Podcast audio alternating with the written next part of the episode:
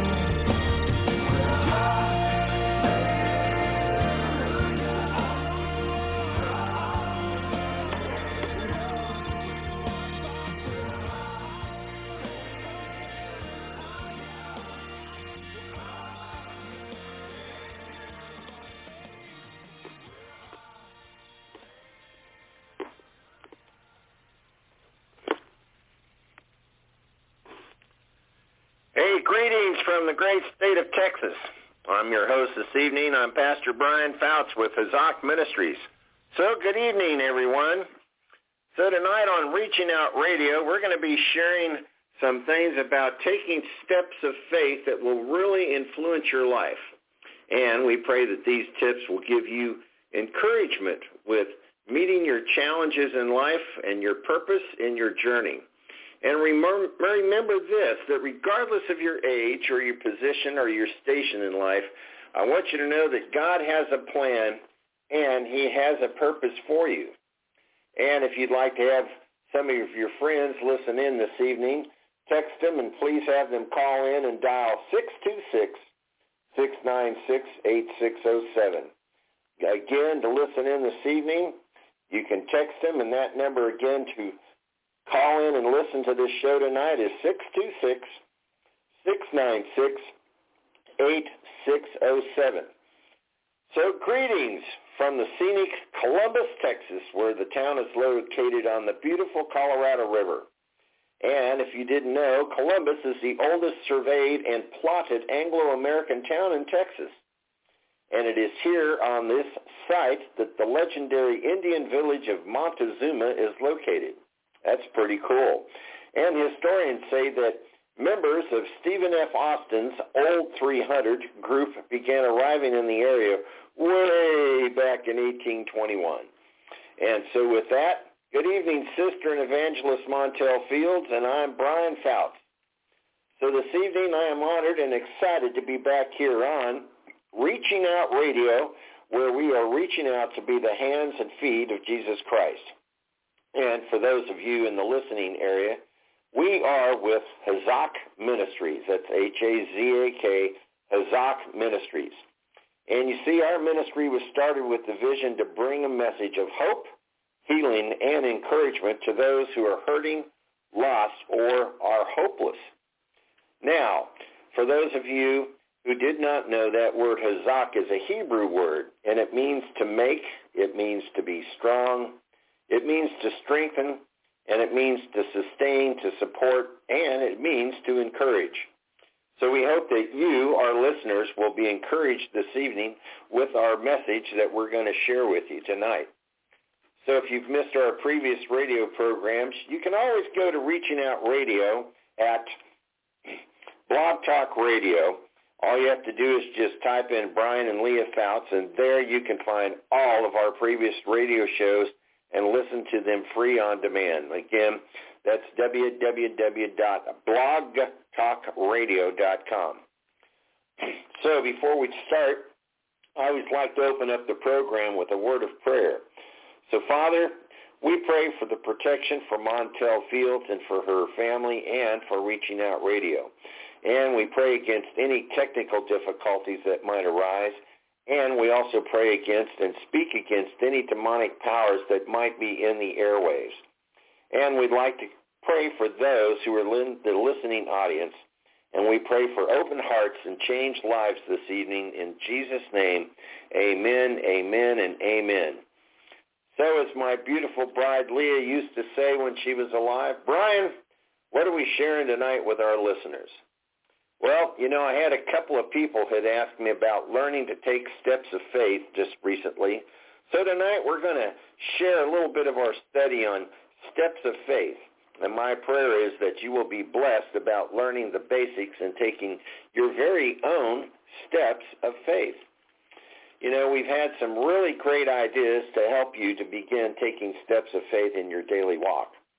And we just want you to know that these are the same steps of faith that we learned and we began applying them to our life as we went on our journey. And we hope that we want you to know that it is nothing magical, it's nothing new, but these are the steps that we were prompted by the Holy Spirit to take in our very own life. And we hope that you'll be blessed by these very simple truths this evening. So everyone, grab your Bibles, or if you've got your computer or maybe if you're on an iPad or your phone, just I want you to turn to the favorite Bible program on our website or link and then go to the book of Ephesians. That's chapter 6, verse 18. Again, that's Ephesians chapter 6, verse 18. And I'd like to remind everyone out in the listening audience that uh, most of the time I'll be using the New American Standard Bible version unless we've found a different translation to use uh, in the process. And remember, we look forward to hearing from you. So first in our steps of faith, let's talk about the basics. Part one, as they say. So as we begin, I think it's really important that we understand what that word step or steps actually means and what that word faith actually means. I know it sounds really kind of corny and kind of interesting, but you've got to start somewhere. So here are some really interesting items that define this word step. It actually can mean the single complete movement of raising one foot and putting it down in another spot, such as walking. Well, duh. It also means it's a fixed rhythm or pace, and it is also a course or a path in which you take. And this last one was pretty neat that I found. It can mean a series of actions or processes or measures taken to achieve a goal. Isn't that pretty cool? And that word steps in Hebrew is the word ashur. Ashur means it means something, but it actually means to step or it means to get going. And I'd like to have for you to read this passage from Psalm 17:5. It reads, "My steps have held fast to your path. My feet have not slipped." Isn't that neat? Just by keeping our steps held fast to the Lord's path. And when we do that, our feet will not slip and we will not fall. Isn't that cool? So let's talk about that word faith. Faith means a strong or unshakable belief in something without proof or without evidence. It also means a specific system of religious beliefs.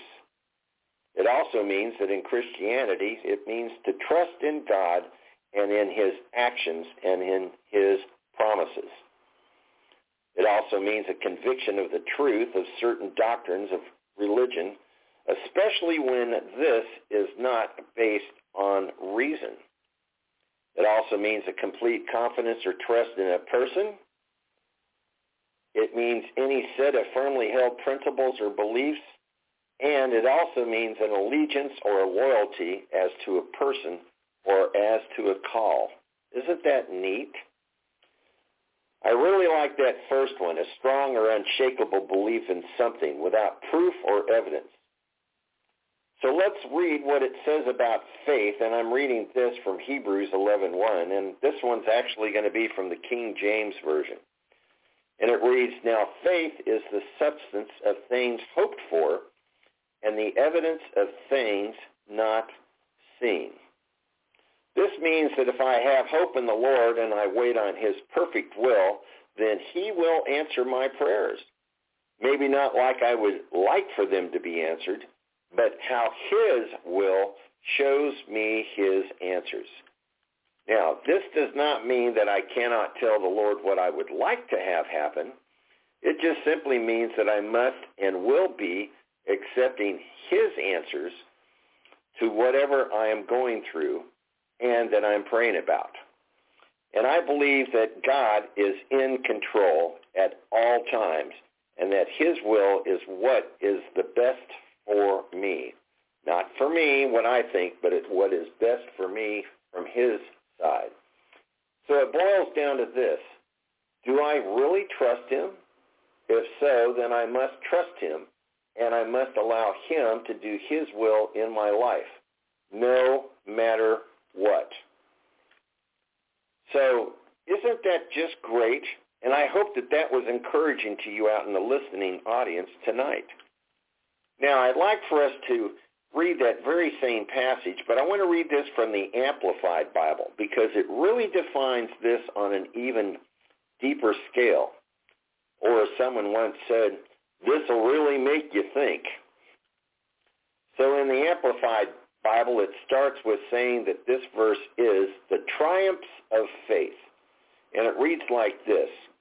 Now faith is the assurance the title deed or confirmation of things hoped for, divinely guaranteed, and that the evidence of things not seen, the conviction of their reality, faith comprehends as fact and what cannot be experienced by the physical sense. So, as you can see from this passage, that this faith that we're talking about right now is the title deed and is the title and the deed. That confirms those things that we hope for. And here's the very neat part about this, that they are divinely guaranteed. And those things which we cannot see our conviction or what we can't see in reality with our very own eyes that we can't smell, touch, or taste or feel. Now that word faith in Hebrew is the word emeth, And this means firmness. It means faithfulness. It means truth. It means sureness. And it also means reality. It also means stability, continuance, reliableness, or just to reply upon and the truth. And also of truth spoken as of testimony and of judgment and or of divine instruction. And this last part, true doctrine.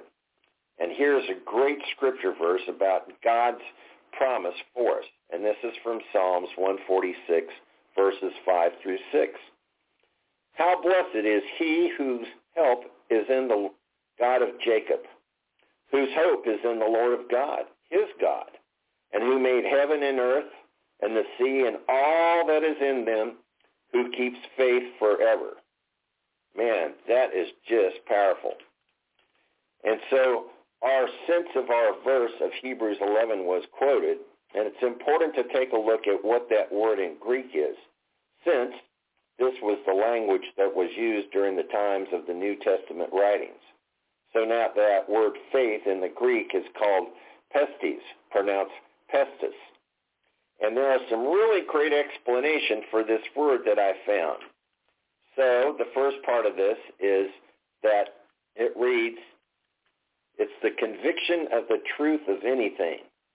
Belief in the New Testament of a conviction or a belief respecting man's relationship to God and divine things, and generally with the included idea of trust and holy fervor born of faith and joined with it. Now, faith in relating to God is this. It's the conviction that God exists, and it is the creator and the ruler of all things, the, pro- the provider and the bestower of eternal salvation, all done through Christ Jesus. Isn't that powerful? And in relating to Christ, this is a strong and welcome conviction or a belief that Jesus is the Messiah and through whom we obtain eternal salvation in the kingdom of God. And for the religious beliefs of Christians, it is the belief with the predominant idea of trust or confidence, whether in God or in Christ, springing from faith in the same. And it also means that the fidelity and the faithfulness, it is the character of one who can be relied upon. And with that, this will lead us to our verse for today. I mentioned to you earlier that our first verse for today is found in Ephesians chapter 6 verse 18. So again, I just want to remind you to please turn to Ephesians in your Bible or to your iPad or your iPhone and we're going to get started. And now I'm going to read this from the New Living Translation. Pray in the Spirit at all times and on every occasion and stay alert and be persistent in your prayers for all believers everywhere. So then number one on our list of the basics for steps of faith then is we should learn to be in prayer.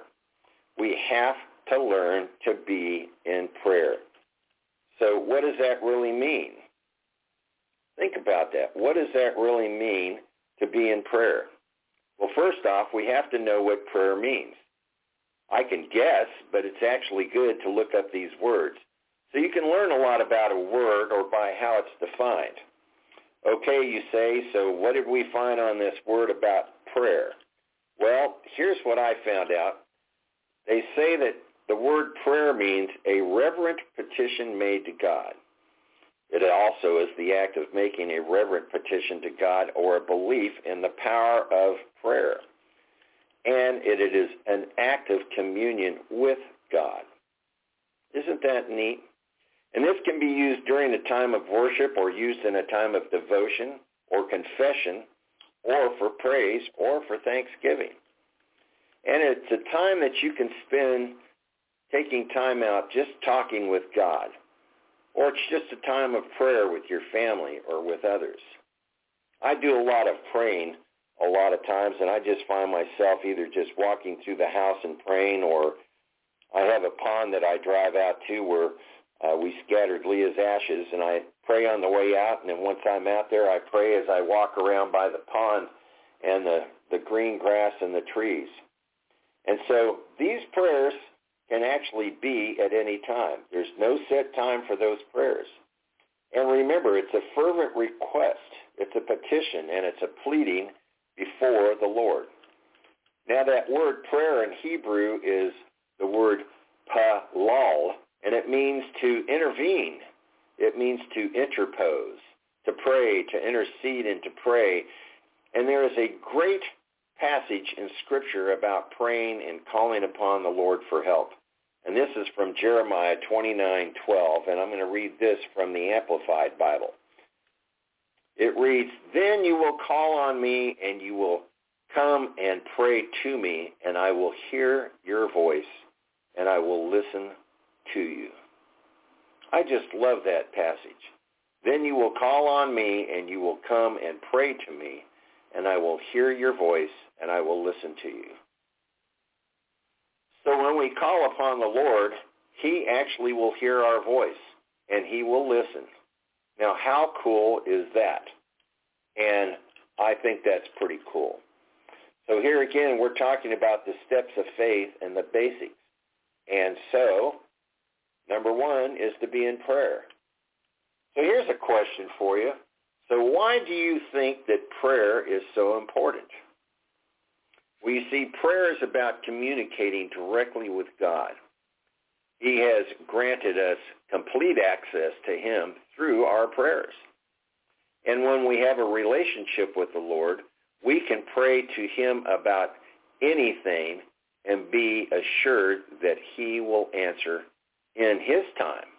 And the Bible tells us that God inhabits the praise of his people. So if we're praising him and praying to him, then we have a relationship with him. Since God is invisible to us, we must do our best to remain in constant contact with him through our prayers. And I love the way that that part says communicating directly with him. This is really so true. I'd asked myself one time if there was a specific answer to prayer that I could share with the listening audience. I had several of them, but I felt really just prompted to just share this one word with you today. When our daughter Victoria had been murdered, I was lost in my grief. And I prayed out to the Lord that he would give me some kind of peace, that peace of understanding and peace about this horrible tragedy that had just taken place. And in a very short time, my heart felt his presence. I felt his peace. And it was powerful to be so full of him during that particular time. I remembered when my wife Leah and I were praying outside in the backyard of our house. It was the Thursday evening after we got the news that morning from the police officers that Victoria had been murdered down in Beasley, Texas. And it was at that moment that it was just Leah and me and the Lord. And we asked for his peace. We asked for his grace and love during this time. And it was amazing that he answered our prayer within 48 hours. And I love the promise that we learned from Philippians 4, 7. And the peace of God, which transcends all understanding, will guard your hearts and your minds in Christ Jesus. Now that was really awesome how he responded. And for those of you out in the listening audience, if you have found yourself in dire straits and you're depressed and maybe you're hurting and you need that pain to just go away, here is a great verse of his promise, especially in your time of need. Read this out loud to yourself several times, and the peace of God will come over you. Yes, it will. And this is from Psalms 18:6, and this is from the Amplified Bible. In my distress, when I seemed surrounded, I called upon the Lord, and I cried to my God for help. He heard my voice from his temple, and my cry for help came before him and into his very ears. Isn't that powerful? Now there can be some of you out there asking yourselves, So what can praying do for me, for my spouse, for me or for my family or for some other relatives? Well, here's a great verse to look up and to read from your Bible. And this is from Jeremiah 33, 3. And again, I'm going to read this from the Amplified Bible. It reads, Call to me and I will answer you and tell you and even show you great and mighty things, things which have been confined and hidden, which you do not know and understand and cannot distinguish. Wow. Even in our times of trouble and pain, the Lord Jesus can answer your questions. He can answer your questions to help you understand what is best, what is before you, and to reveal to you those things which are hidden or those things which are a mystery to you. And in Psalms 50, verses 15, it says, And call upon me in that day of trouble, and I shall rescue you, and you will honor me. Call upon me in that day of trouble, and I shall rescue you, and you will honor me. So here's a special reminder, especially if you have any doubts, and this is from Jeremiah 32, 27. Behold, I am the Lord, the God of all flesh. Is anything too difficult for me? Behold, I am the Lord, the God of all flesh. Is there anything too difficult for me? And you know, I just love that old worship song that has the following lyrics. Ah, Lord God, thou hast made the heavens and the earth by thy great power. Ah, Lord God, thou hast made the heavens and the earth by thine outstretched hand, and nothing is impossible with thee. Nothing is impossible with thee. And so great and mighty is he, great and mighty is God, and great in power and mighty indeed. and nothing, nothing, absolutely nothing, nothing is impossible for thee. You know, we used to play that song in our worship team, and isn't that great? I just love that song. So here's another question that comes up from time to time. Someone says, so how do I pray? Well, I like to just get quiet and spend time with God. But Jesus tells us to do this, and this is from the book of Matthew, chapter 6, verse 6. He says, But you, when you pray, go into your inner room, close your door, and pray to your Father who is in secret. And your Father who sees what is done in secret will reward you. But you, when you pray, go into your inner room, close your door, and pray to your Father who is in secret. And your Father who sees what is done in secret will reward you. So here's another question that also comes up from time to time, especially about praying. But I feel so unsure about myself. I I just don't know if I can do this or not. You know, I'm I'm afraid to ask for for anything. For I'm afraid to ask for something. You know, I probably won't even get an answer, and then I'll I'll feel worse. To that I say, when you pray, you have to have faith so that the Lord will answer your prayer or your prayers. Also, you have to believe. Yes, you have to believe. And James gives us this promise in James 1, 6. But when you ask, you must believe and not doubt, because the one who doubts is like a wave of the sea. He's just blown and tossed by the wind. But when you ask, you must believe and not doubt, because the one who doubts is like a wave of the sea, blown and tossed by the wind. And you know that we have to believe that our prayers will come to pass. And Jesus also gave us an answer for this when we pray, and this is from Mark 11:24. Therefore I tell you that whatever you ask for in prayer, believe that you have already received it and it will be yours. Did you hear that? Therefore I tell you, whatever you ask for in prayer, believe that you have already received it and it will be yours. Man, that's just powerful. Now we want to share with you number two of the basics. This is to help you in your steps of faith. And so number two is you have to be open. Yes, you have to learn to be open. When I pray in the morning, I ask the Lord to help me to be positive, open, willing, and obedient to be used by him. And so we have to learn to be open. So then what does that word open mean, or to be open? Well, my old Webster's dictionary gave me some really great answers. It means to permit passage or to allow passage. It means to be completely free from concealment or from confinement. It also means not to be restricted to a particular group, remaining available for use or filling until canceled, and to remove obstructions from something or to clear all obstructions. Now that word in Hebrew is the word pasek, and it means to be open or to be opened, and it means to be let loose and to be thrown open thrown open just like throwing open the door. And it also means to be free or to loosen or to open up oneself. So then you could really say that if we're going to be open to the Lord, we will need to be available for filling to remove any obstacles from our life and our thoughts, including distractions.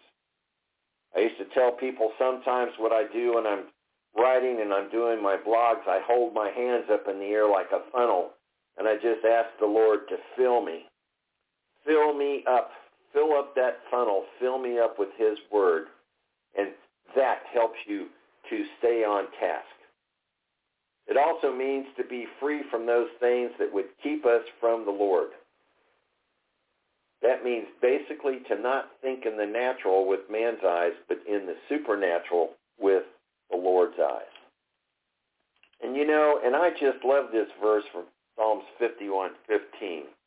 And again, I'm reading this in the Amplified. It says, O Lord, open my lips that my mouth may declare your praise.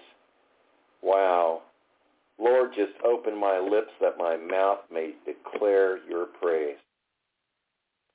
So then, why do you think that we need to be open to God or be open to the Holy Spirit? Well, God's not pushy. He is polite and he waits for us to ask him. He has taught us how to pray to him and through his son Jesus in the Bible. And when we need something or we need his guidance, we may know that we can pray to him about anything and at any time. Because of his openness to us, we need to be open to him. You see, folks, it's a two-way street. You know, I once asked my wife, Leah, said, what have you found by being open that has really made a difference in your walk? It was kind of interesting. She replied, she said, the difference is huge. I feel God's presence within me and around me all of the time, and I have gotten so used to the feeling. With him around me always, that if he is ever not there, I know it immediately, and I pray for him to return. Wow. So I asked her another thing. I said, so are there any other thoughts that you had? And she said, basically, I am nothing without my Lord. He saved me in many, many ways. He saved my life, and he saved my future, and he gave me a new life and a future in Jesus. And Jesus is more than I could have ever wanted, and he is all that I need when I think on him and I and I am happy to be his all of the time and to be in his presence, he is my rock. He is my life. And I do not ever want to be without his presence in my life. You know, and I got to thinking about another promise that the Lord gives us, and this is from Psalms, from Proverbs, I'm sorry, chapter 3, verses 5 through 6, because it speaks about trusting him. And I'm reading this one from the King James. It says, Trust in the Lord with all thine heart, and lean not unto thine own understanding. And in all thy ways acknowledge him, and he shall direct thy paths. And you know, we have to learn to be open we have to learn to be willing and obedient to be used by him. And I love how the Lord tells us that he will fill us with his spirit. And this is from Isaiah 44, 3 in the Amplified. It says, For I will pour out water on him who is thirsty and streams on the dry ground. And I will pour out my spirit on your offering and on your offspring and my blessings on your descendants. Wow. That just really makes you think, doesn't it? And you know, for me, I ask for his word and his spirit to lead me when I am ministering to others. And I love this verse. It reminds me of those mornings when I've been awakened to just pray for others. And this is from Isaiah 50, verse 4 from the NIV. The sovereign Lord has given me a well-instructed tongue to know the word that sustains the weary. He wakens me morning by morning, wakens my ear to listen like one being instructed. That's just powerful. So number three in our learning to be led by the Holy Spirit, learning to take steps of faith is, again, we've got to be willing. We have to learn to be willing. We can't be stubborn, just want to do it our way. We have to be willing to be led by him. So what does that word really willing mean? Well, it means this. It means to be disposed or consenting. It means to be inclined or willing to go along with. It means to cheerfully be consenting or ready and to have a willing work attitude. And it means that we have to be willing to have it done, to be given, and to be used by him. And we have to have a cheerful readiness in that willingness to be used. And I like the fact that we have to be willing in that last part with cheerful readiness. You know, it's almost like with an eagerness to get ready to get something done. It's almost like taking the dog for a walk, you know.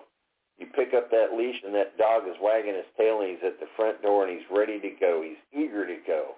And we've got to be eager to go to be used by God.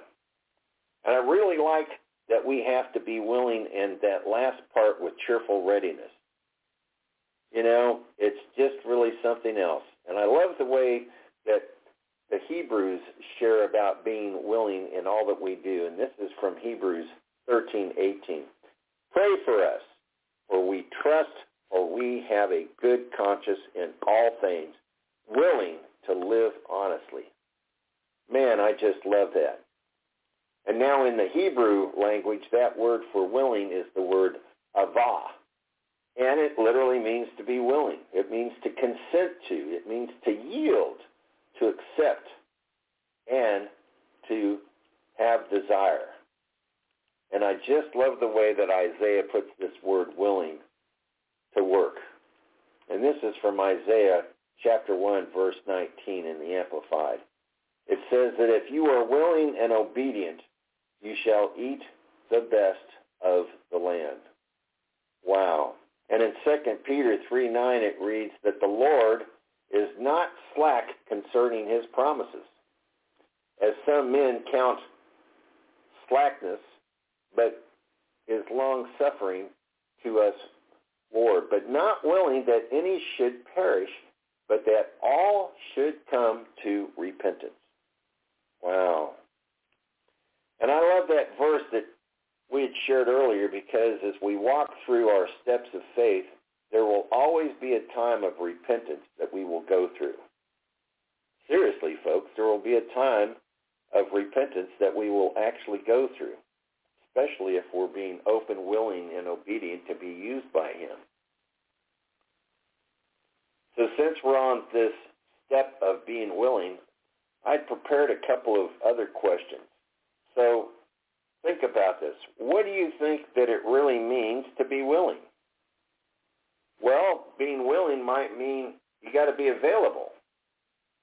It means being available to someone who might need you for something, like a job, like a favor, or for an opinion or an idea. And being willing also means to be ready to do whatever it takes. To do whatever it takes. And in Matthew 26:41 it reads this very important statement. Watch and pray that you enter not into temptation, for the spirit indeed is willing, but the flesh is weak. We have to learn to stay strong. So what is the difference between a willing attitude and one that just says, I have to do this, or someone is telling you to do this? What's the difference? Well, attitude is the key. It's all about the attitude. If I'm asked or told to do something, I just don't want to do it.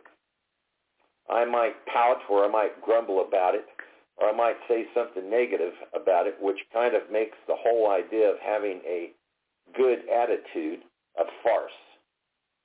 It does. It just takes away from it. And if I'm asked to do something, then I need to be willing to do it as unto the Lord and to do it with a pleasant attitude and or a pleasant heart.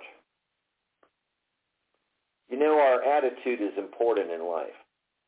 And here's a great verse to encourage you as you go about in your daily walk and in your work. This is from Colossians 3:23. Whatever you do and whatever your task may be, work from the soul, that is, put in your very best effort as something done for the Lord and not for me. Because it's not about me. It's about him. I once asked my my wife one time this question. I said, "You can can you share a time in your life where you had to learn to be willing?" She kind of smiled and then she said, "Most of us have had experiences where we were challenged to do something that we probably did not want to do. When I was younger, I had many chances to be willing to help others without any different challenges that they faced. I was almost always willing and happy to help out, but only occasionally. I was asked then to do something for someone that was distasteful. Gosh, I hated to do it. I did not want to help them out, but I did it anyway with a very poor attitude sometimes. And it really showed. I looked at her and I said, "So we got a little be- rebellion here, eh?" She she said, "No, just a bad bad attitude, you know." And so that's what we have to be careful with. And I hate that when it happens. So she said, anyway, even when I did my best to please them, I still wanted a relationship with them. She says, I remember times when they would tell me, to do something and I wouldn't want to do it, but still did it anyway, even when it wasn't my chore to do.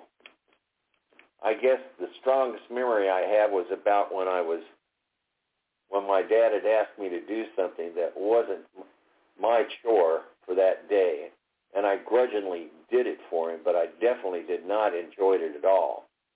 One night, my mother had gone out to play bridge with several of her friends, and she said my dad was home, and when it was time for bed, he told all of us, the three kids, to get in bed for the night.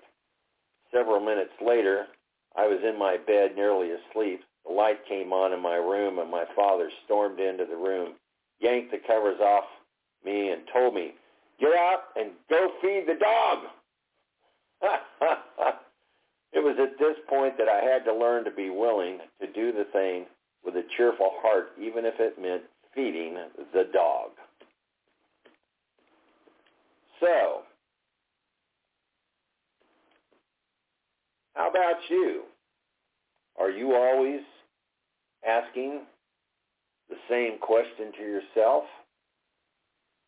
Can you share a time in your life where you had to learn to be willing? I bet you did. And I bet it wasn't about feeding the dog. well, you know, I've had a number of these kind of encounters in my life, but I think one of the most important times of being willing came in 2011. we had gone to Oklahoma to do the audio recording for our book that we had just come out with. And we had a great time, and it was a good time of growth for both of us. But it was even more so for me than I think it was for Leah. And so anyway, there we were, and we were up there. We were supposed to go record and be able to relate to the story. And for others, that we prayed that this would encourage them in their walk and with them taking their own steps. And so anyway, our first book, From Misery to Mystery, A Walk of Faith, had just been released from Tate Publishing. And we knew that Tate would be working on an audiobook for this new book, and we had to be talking about it. And so we had to go up there and we had to read and record for the book. And I remember that it was kind of, we've kind of had this feeling in our spirit that we might be the ones to have to record our voices for the book. So off we went. We contacted Tate Publishing and asked them if we could read for the audiobook, which they did. And so then we went up there to read for the book, and we had to use our voices. So anyway, uh, we had a friend of ours, Joey Garza, who said he could help us out, but Tate wouldn't let us use the master recording from here in town. We had to drive to Oklahoma. And I said, okay, great. We'll drive up to Oklahoma. And I was like, I don't want to do this, but I will do it. And I don't care about the cost because this is what I wanted to do. And as my wife would say, well, you know, you were the type A personality and it really came out. So now most of the time I would have done things right, but there was something different about this one we were going through some changes in our spiritual life, and I was learning to trust him and to obey him and learning to, as my wife would say, let go. Just let it go. Let it go, Brian. And this was really hard for me. So here we are. I'm learning to let it go. I'm learning to be humble. And we're up there reading for the book. And then all of a sudden, we get to this unusual spot. And there was something that was in the book that I couldn't believe was still in the book. And all of a sudden I opened up the door and I yelled and I said, who put this word in the book? And my wife looked at me and she said, well, you did. And I said, well, I don't remember putting that in the book. And it just made everybody in the in the building just laugh because I didn't realize that everybody was listening for me. So anyway, one of the things that I want to share with you is this. You know, our prayer request was very specific. We asked for his for his permission to go and to record for the audiobook in Oklahoma, and we wanted affirmation and confirmation to go. And you know, in Philippians 4, 6, it tells us to be anxious for nothing, but in everything, by prayer and by supplication with thanksgiving, let your, re- your request be known to God. So it was really interesting. In the next 10 days, we got affirmation and confirmation to go. We had prayed for a certain amount of money, and we got more than enough to go. And it was just really interesting how everything kind of came together. And the whole cost of the trip was taken care of. We we didn't have to pull any money out of savings to go. And that's when Leah reminded me, she said, you know, it's very important that when we pray, that we have to be willing to be led by the Lord. And that we have to take away our earthly feelings and that what the soul wants. And that we just have to be learned to be led by the Spirit. And again, from Mark 11:24, it says, "Therefore I tell you that whatever you ask for in prayer, believe that you've already received it, and it will be given to you." And it was just amazing to see God unfold his plan before our very eyes. And within the next two weeks, God provided not just what we needed for the trip, but he would give us more than enough. And so from this lesson, I learned that I had to be willing to let God be in charge. For you type A personalities out there, I know that's really difficult, but you have to learn to let God be in charge, and you have to learn to be willing and to let him show you the way and you have to be willing to depend upon him and to give him praise for all things through all things. And in John 15, 7, we're reminded that if you remain in me and my word remains in you, that is, if we are vitally united, my message lives in your heart and ask whatever you wish and it will be done for you. Now that is not only amazing, but that is awesome. So number four on our steps of faith is learning to be obedient. We have to learn to be obedient. Boy, there's a tough one. And you know, I looked this up in the dictionary and found this. Obedience is an adjective, and it means obeying or willing to obey and complying with or submission to authority and obedience and to become an obedient son. It's like the guy or the woman that joins the army and then they suddenly find out that the drill the drill sergeant is in charge of everything and they have to be obedient to that drill sergeant. Well, you know, it's really nice the fact that God tells us this and that we have to comply or be submissive to authority. So then, what else do we have to have? Well, my definition is pretty simple. Obedience means to mind or to do as you are told. mind or to do as you are told. That's pretty simple. It's just kind of like what an adult would say, wouldn't it? So the Hebrew word for that obedient is a really interesting word. It is the word shama. And it means to hear. It means to listen to. It means to obey or to hear or to perceive by ear. It means to have power to hear and to hear with attention or interest and to listen and to understand. And you know, it was once shared with us that it all that means that we have to give heed to something, to consent or to agree, and to be regarded and obey, and to be obedient. It also means to make a proclamation and the summons. And in Exodus 24:7 is a really great passage on that. It says, And then he took the book of the covenant and read it out loud to the people. And they said, Everything that the Lord has said we will do, and we will be obedient. So, you know, I kind of looked at my wife and I said, so what do you think that word obedient means to you? And she said, being obedient is doing what I'm told. It also means to remember that we are to be servants. It also means that we're to be aware when there is something that we need to do. So I want to read you another scripture that goes along with this, and this is from Deuteronomy 10:12. And now, Israel, what does the Lord your God ask of you?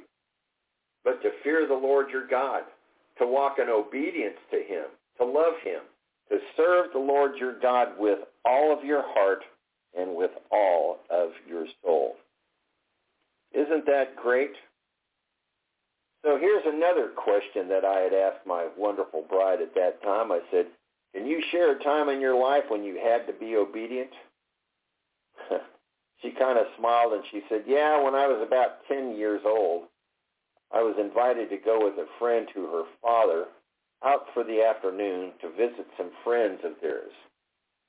Well, the people had a, some land in Houston, and I was told that there were horses on the property and that we might be able to ride some horses. I told her, I said, well, I just knew there had to be a horse story in here somewhere. And she said, well, of course there is. And she said, so when I told my mother, she told me in no uncertain terms that I was not to even think of riding a horse. Well, being a young girl and very horse crazy, I was devastated. I told her, I said, man, that must have hurt. She said it did, but I was obedient even though it hurt. I said, so what happened next? She said, well, we spent a couple of hours out in the field my friend was riding a pony to her heart's content, and I just stood and watched, and I cried. Her father felt so sorry for me, but I was proud that I obeyed my mom even though it would have been very easy for me to disobey. When I got back home, I cried and I cried. Oh my gosh, I said, that's very sad. I never knew that this story. Then what happened? She said, when my mom came in to check on me and I told her that the horse was actually a pony and very tame, I also told her that I did it she would ask me to do even though that my friend tried to convince me that I could do it. And nobody needed to know. I said, wow, so what do you think that your mom said when you told her that? She said, I believe that she then realized that I had obeyed her despite the trial of watching my friend ride and standing firm against her father when he wanted me to go ahead and do it anyway. So that's a great story about obedience. So is there another time that we can talk about being obedient? She said, you know, obedience, Jesus came to earth to be the example of one who lived the perfect life. He came here to be a living example of what God the Father demanded that we be, even though we are completely unable to copy his example. Isn't that powerful that we were to copy his example?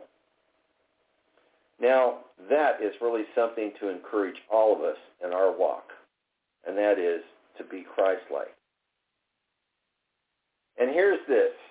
He is held up to all of us as the perfect standard by which we must strive to attain, even though we know that we will never be sinless as Jesus was.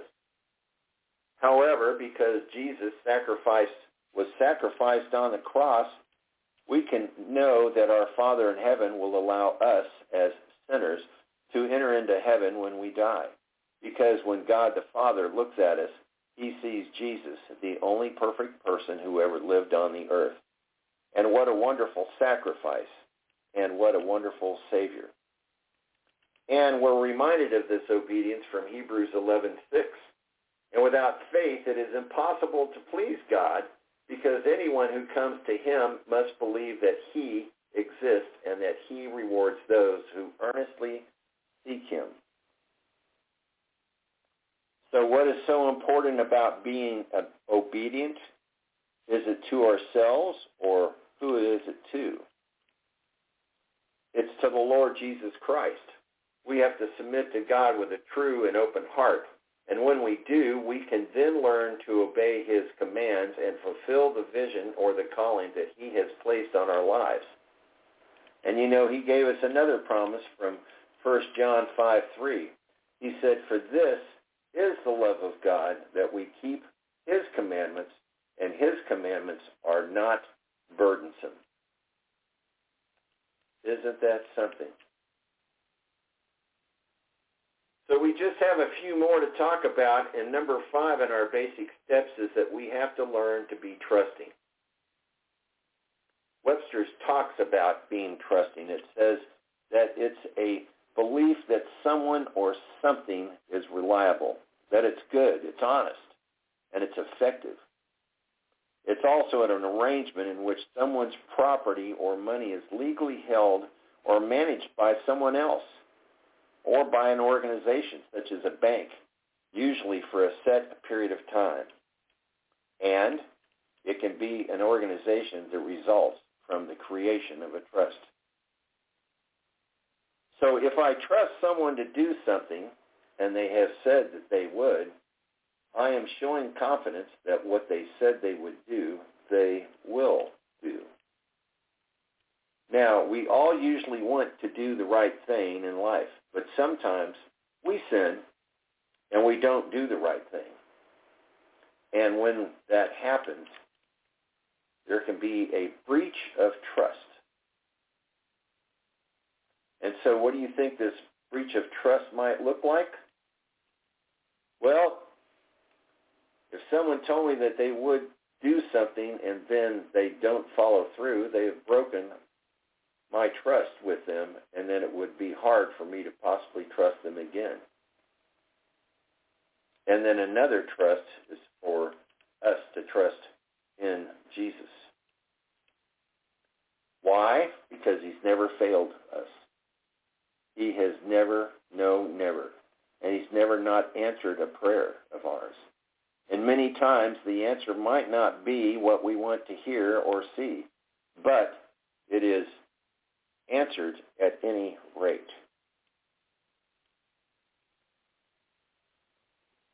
So we have to learn to trust.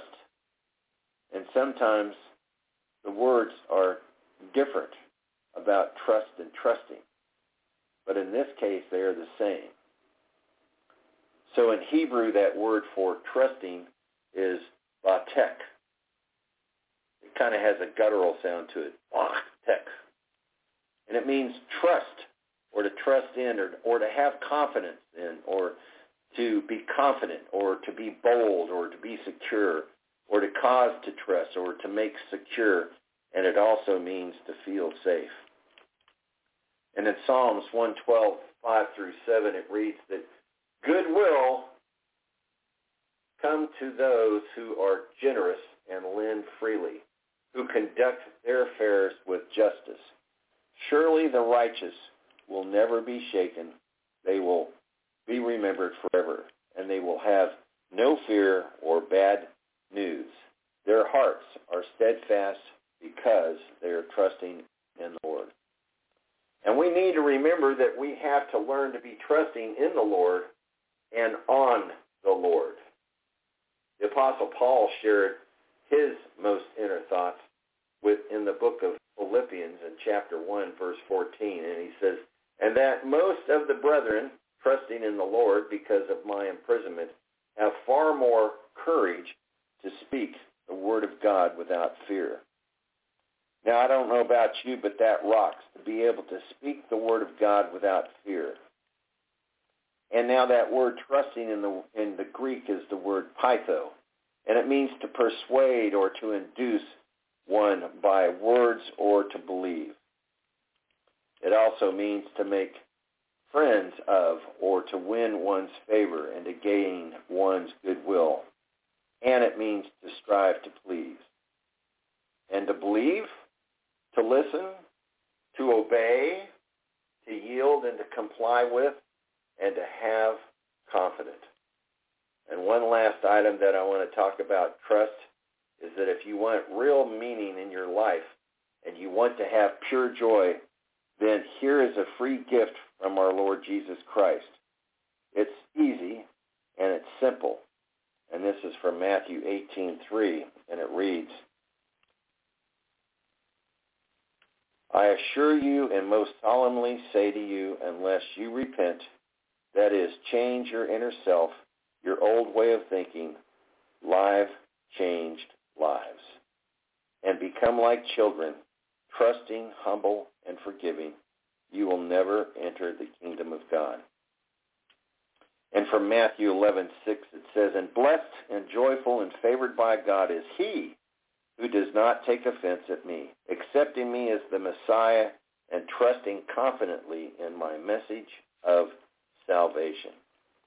I just love that passage accepting me as the Messiah. So again, what does it mean to be trusting? Well, for me, that word trust means that I can have complete confidence in whomever or whatever that I'm relying on at that very moment. And that I have complete trust whenever I walk down the steps from our back door and I trust that they will not break and I will walk down and I will walk back up and again, another hard time about trusting. We have to remember that sometimes trusting parents and our relatives can be very, very hard. And so we have to remember about that trust, that it's very, very important. So here's something from Dr. Myles Munroe. He said, trust is a product of test over time. Trust is a product of test over time. And you know, that goes really well for our ministry that we're in with Hazak.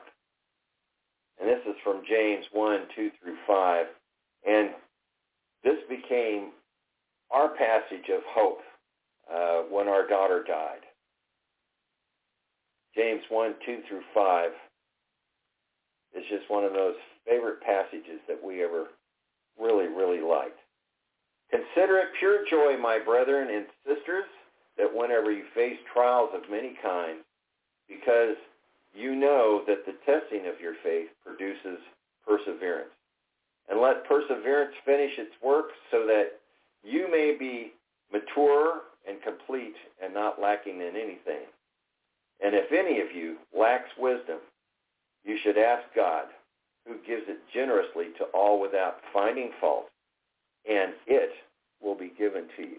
You know, isn't it interesting how the verse on trusting ties in so beautiful with having joy, especially as we go through trials.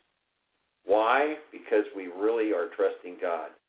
Trusting God to take care of us as we go through the storms in life. We had a pastor one time told us, he told a story about Ziklag and David coming back with his troops and finding the town of Ziklag burned and everybody gone and they his men wanted to attack him. It was his fault, and he went to God and cried out and asked for help. And Franz Brown said this that I'll never forget. He said, in life, he said, you're either in a storm, you're coming out of a storm, or you're fixing to go into a storm. So just be prepared that God will be there when you go through those storms. And number six on our list of basic steps in faith is we have to learn to be available we have to really, really learn to be available. You know, this kind of sounds like it might be something really hard to do, but it's not if you're just open. And I think we all tend to say that, yes, I'd be available, but it just might be hard for some to actually do this. And how so, might you ask? a great deal of time we may find that we are distracted from being open to be available. It might be because of our schedules or something else that occurs, our time, our kids, our business, our avocations, our vacations. And if you allow yourself to be totally distracted, you just might miss the divine encounter that God has placed before you. And sometimes those encounters can be answers to your very own prayers. And here's one. They can actually be life-changing. So in Webster's being available, it means easy or possible to get or to use, to present or to be ready for use, to present and be able and willing to talk to someone, and here are some synonyms that I found in this word. Acquirable, attainable, obtainable, procurable, at the ready, on the hand, on file, and this last one, to be on tap. You know, I don't know about you, but I really like that one that said at the ready. And here's something really interesting. There is actually no Hebrew word and there is no Greek word for the word available the only word that comes close is the word obtainable or obtain comes close. And that word obtain in Hebrew is the word nasab. It means to reach, to overtake, to attain, to cause to reach, to be able to secure, and to reach and to have enough. You know, in Isaiah 51:11, it gives a really great response to what we should do to obtain this in life. So the redeemed of the Lord will return and come with joyful shouting to Zion. Everlasting joy will be on their heels. They will obtain gladness and joy, and sorrow and sighing will flee away. Now, I don't know about you, but that was really, really cool. So then I ask you, what does it really mean to be available for you? Maybe you've got a couple of things to come up with. If you do, write them down. To me, being available means to be willing to stop what I'm doing and to concentrate on what the other person needs. at that moment, I need to believe that there is nothing more important than what they need at that time.